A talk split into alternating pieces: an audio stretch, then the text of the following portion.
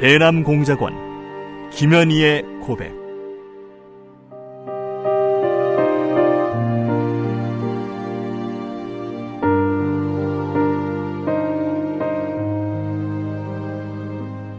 나는 김정일의 친필 지시로 1988년 남조선에서 열리는 서울 올림픽을 파괴할 때 대한 공작 임무를 받고 100여 명의 남조선 노동자들이 탔던 비행기를 공중에서 폭파시켰다.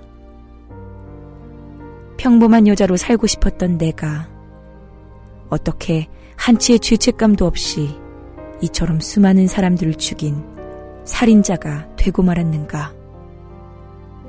조국을 위해 한 목숨 바친다는 명분 아래 이 엄청난 죄악을 저지른 나를 용서할 수가 없다.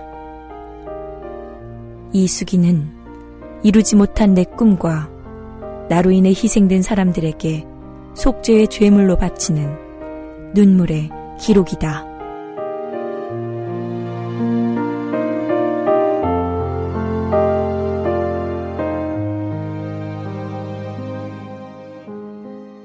공작원 초대소 스물다섯 번째 최 부과장은 후에 과장이 되어 남조선 비행기 폭파 임무를 직접 지휘했고 나는 김승일이라는 로인을 소개받을 때 곧바로 임무가 나에게 맡겨지려는 것을 알아차렸다. 처음 맡겨지는 임무가 어떤 것일지 잔뜩 긴장이 되었다. 구체적 임무에 대하여는 오늘 저녁 5시에 부장 동지가 오셔서 직접 말씀을 줄 것이오.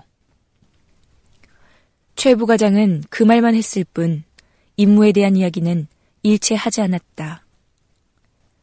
부장 맞을 준비를 하는 과장, 지도원, 그리고 접대원의 부산스러운 움직임에 나는 더욱 얼떨떨해졌다. 어떤 임무길래 이렇게 요란스러운가 하고 궁금증이 더해갔다. 응접실 소파를 옮겨 부장이 앉을 의자 바로 앞에 나와 김 선생의 자리를 만들었다.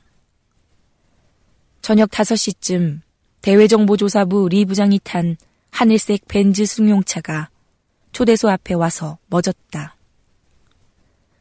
리 부장은 대외정보조사부 부장으로 임명되어 온 지 얼마 되지 않아 이때가 나와의 첫 대면이었다.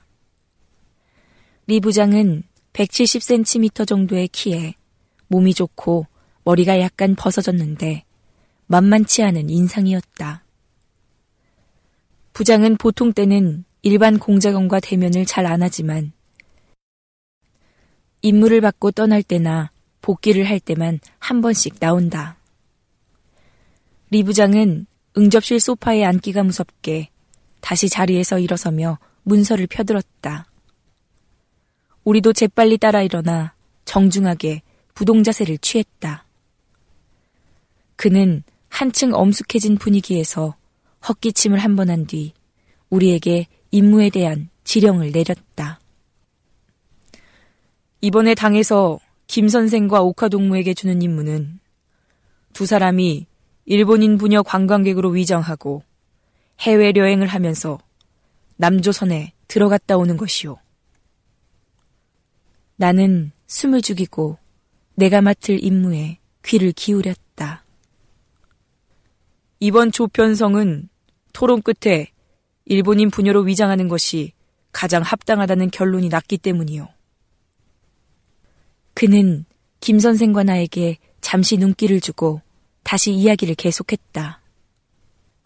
김 선생은 건강에 유의하면서 남조선에 들어가 별도의 임무를 완수한 후 돌아오고 옥화 동무는 이번이 처음 공작이니 남조선까지는 들어가지 말고 그 전까지 김 선생과 함께 다니며 건강을 잘 보살펴주면서 해외 실습을 하시오. 당의 신임과 기대가 크니 꼭 성공할 수 있도록 로정과 실정 연구를 잘 하도록 하오. 남조선이라는 말이 부장의 입에서 나왔을 때 가슴이 철렁 내려앉았으나 나는 남조선에 들어가지 말라는 말에 좀 안심이 되었다. 부장의 지령이 끝나자 김승일은 고개를 더 꼿꼿이 세우더니 조용하나 힘있는 목소리로 당의 신임에 보답하기 위해 이번 임무를 꼭 성공하고 돌아오도록 철저히 연구하겠습니다. 라고 결의를 나타냈다. 임무 부여가 끝나자 부장은 전부터 김 선생을 아는 듯 건강 상태를 묻고 일상 이야기를 나누었다. 부과장이 나에게 좀 나가 있으라고 눈짓을 했다. 낯선 사람들 속에 끼어 새색시 마냥 거동을 조심하느라고 심신이 긴장된 탓에 몹시 피곤했기 때문에 마침 잘 되었다고 생각했다. 그러나 한편으로는 내가 들으면 안 되는 중요한 비밀 담화를 하기 위해 나를 쫓아내는 것이 왠지 섭섭한 마음도 들었다.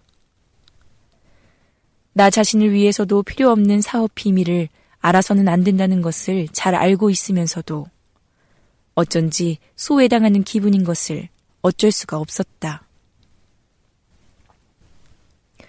얼마쯤 지나자 동석 식사가 시작되었다. 초대소 식모가 정성 들여 잘 차린 상에는 술고래인 부장을 위해 그녀가 손수 담근 쌀 막걸리도 올라와 있었다. 그러나 부장은 첫 대면이라 그런지 한 잔만 들고 끝냈다. 그 후 우리는 항공 노선 및 공작 지역에 대한 연구에 들어갔다.